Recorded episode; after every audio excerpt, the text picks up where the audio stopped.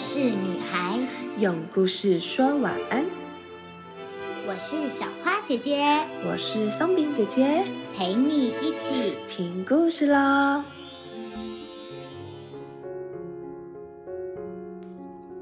小花饼们晚安。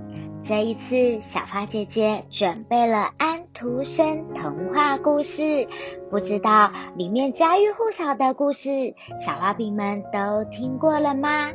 没有听过也没有关系，这一次让小花姐姐还有爸爸妈妈一同陪着小花饼们听故事，我们一起养成良好的阅读习惯，给宝贝们最温暖的睡前故事时光。现在就一起打开小耳朵，闭上小眼睛，进入有趣的安徒生童话王国吧。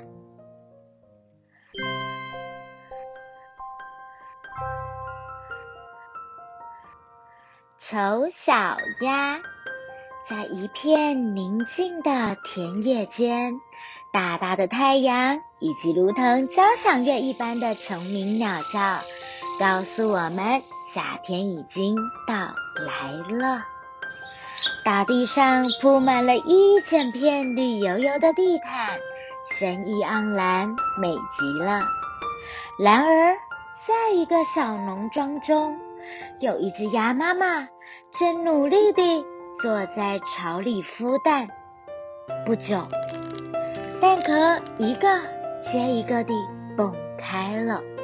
鸭妈妈的肚皮底下探出好几个黄色的小脑袋，小鸭们看着蛋壳外的世界，好奇的东张西望，睁着圆鼓鼓的小眼睛看着看着。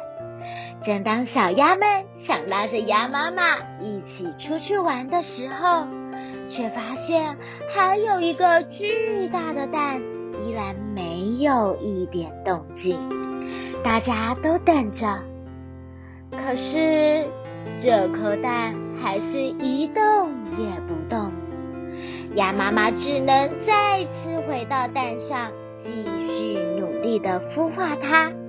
不过这个时候的鸭妈妈已经累坏了。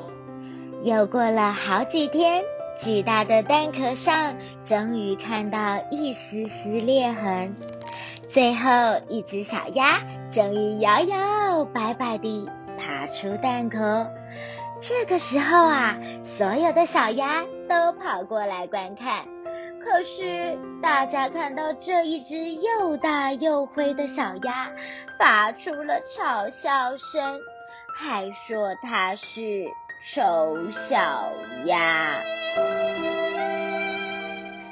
这天。天气又晴和又美丽，鸭妈妈带着孩子来到溪边，扑通，鸭妈妈跳下了水，小鸭子啊也一个接着一个的跳了下去，一只，两只，三只，它们沉到水里，又浮出水面，沉到水里，又浮出水面。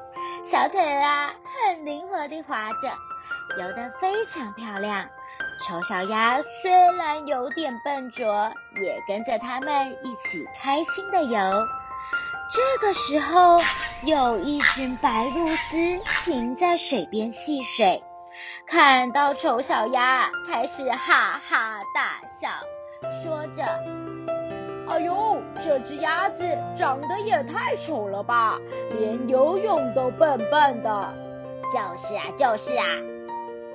其他小鸭也附和说道：“呃，对呀，对呀，它根本不是我们的兄弟。呵，没错，没错，长那么丑，根本不是鸭子。”小鸭再也忍不住他人的嘲笑，便伤心地跑走了，四处流浪去了。有一天夜里，丑小鸭穿过了竹篱笆，它走啊走，来到了一片小农舍。它累了，就缩在稻草堆里睡着了。第二天，这间农舍跑出了一只大花猫，跟一只大公鸡。公鸡说道：“哎呦，这是哪来的丑小鸭呀？你有什么资格留在这边吗？你会像我一样大声地叫大家起床吗？”大花猫接过话说：“是啊，是啊。”还是你会抓老鼠呢？丑小鸭难过的摇摇头，只能默默离开小农舍，继续流浪。走到一个美丽的湖边附近的时候，就在这时，远处空中传来一阵猎枪声。丑小鸭连忙惊慌地躲藏了起来，在湖边直直地发抖，把头藏在翅膀下，生怕敌人发现它。过了好一会儿，它在湖边看到了好几只美丽的天鹅，缓缓地游过来。那些天鹅啊，举止高雅美丽，又有一袭美丽的白色羽毛，简直像美丽的公主披着美丽的礼服一样。丑小鸭看着水中的倒影，看到自己灰灰的羽毛，心里不免想着：唉，如果……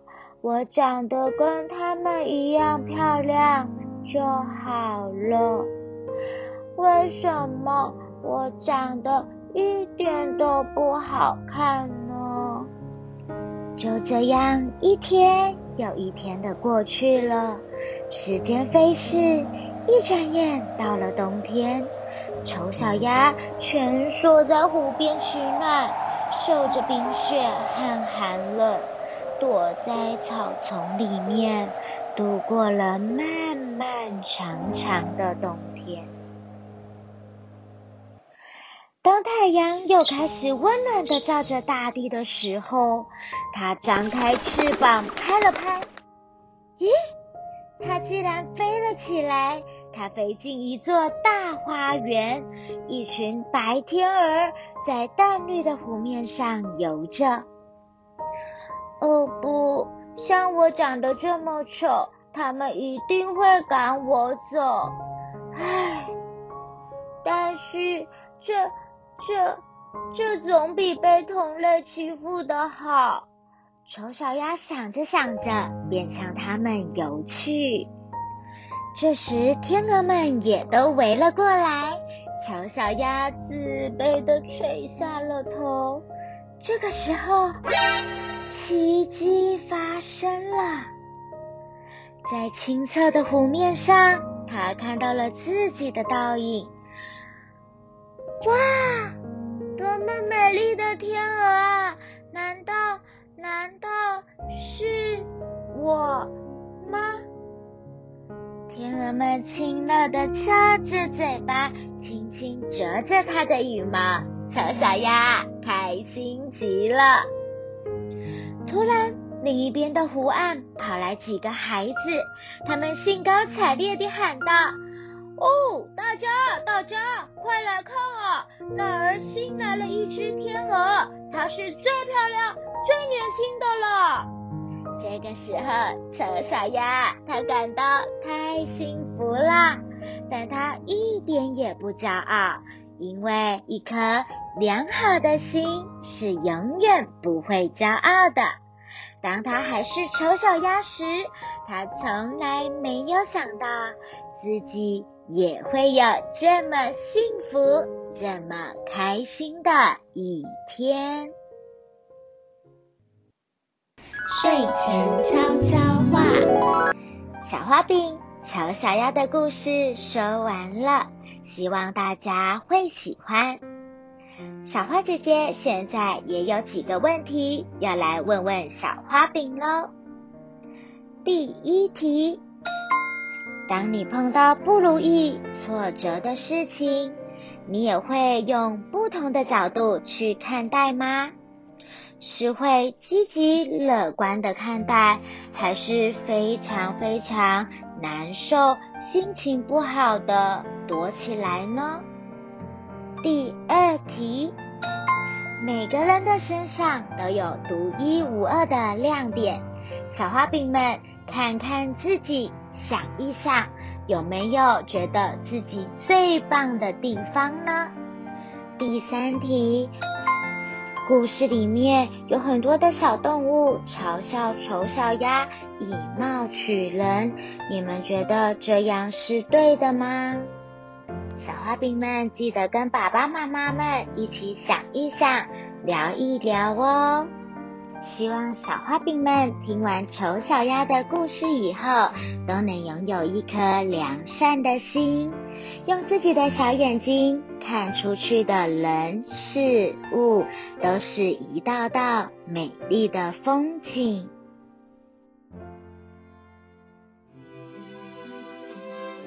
故事就说到这里，小花饼晚安，我们一起亲一亲妈妈。抱一抱爸爸，小眼睛说晚安，被子被子盖起来，Good night。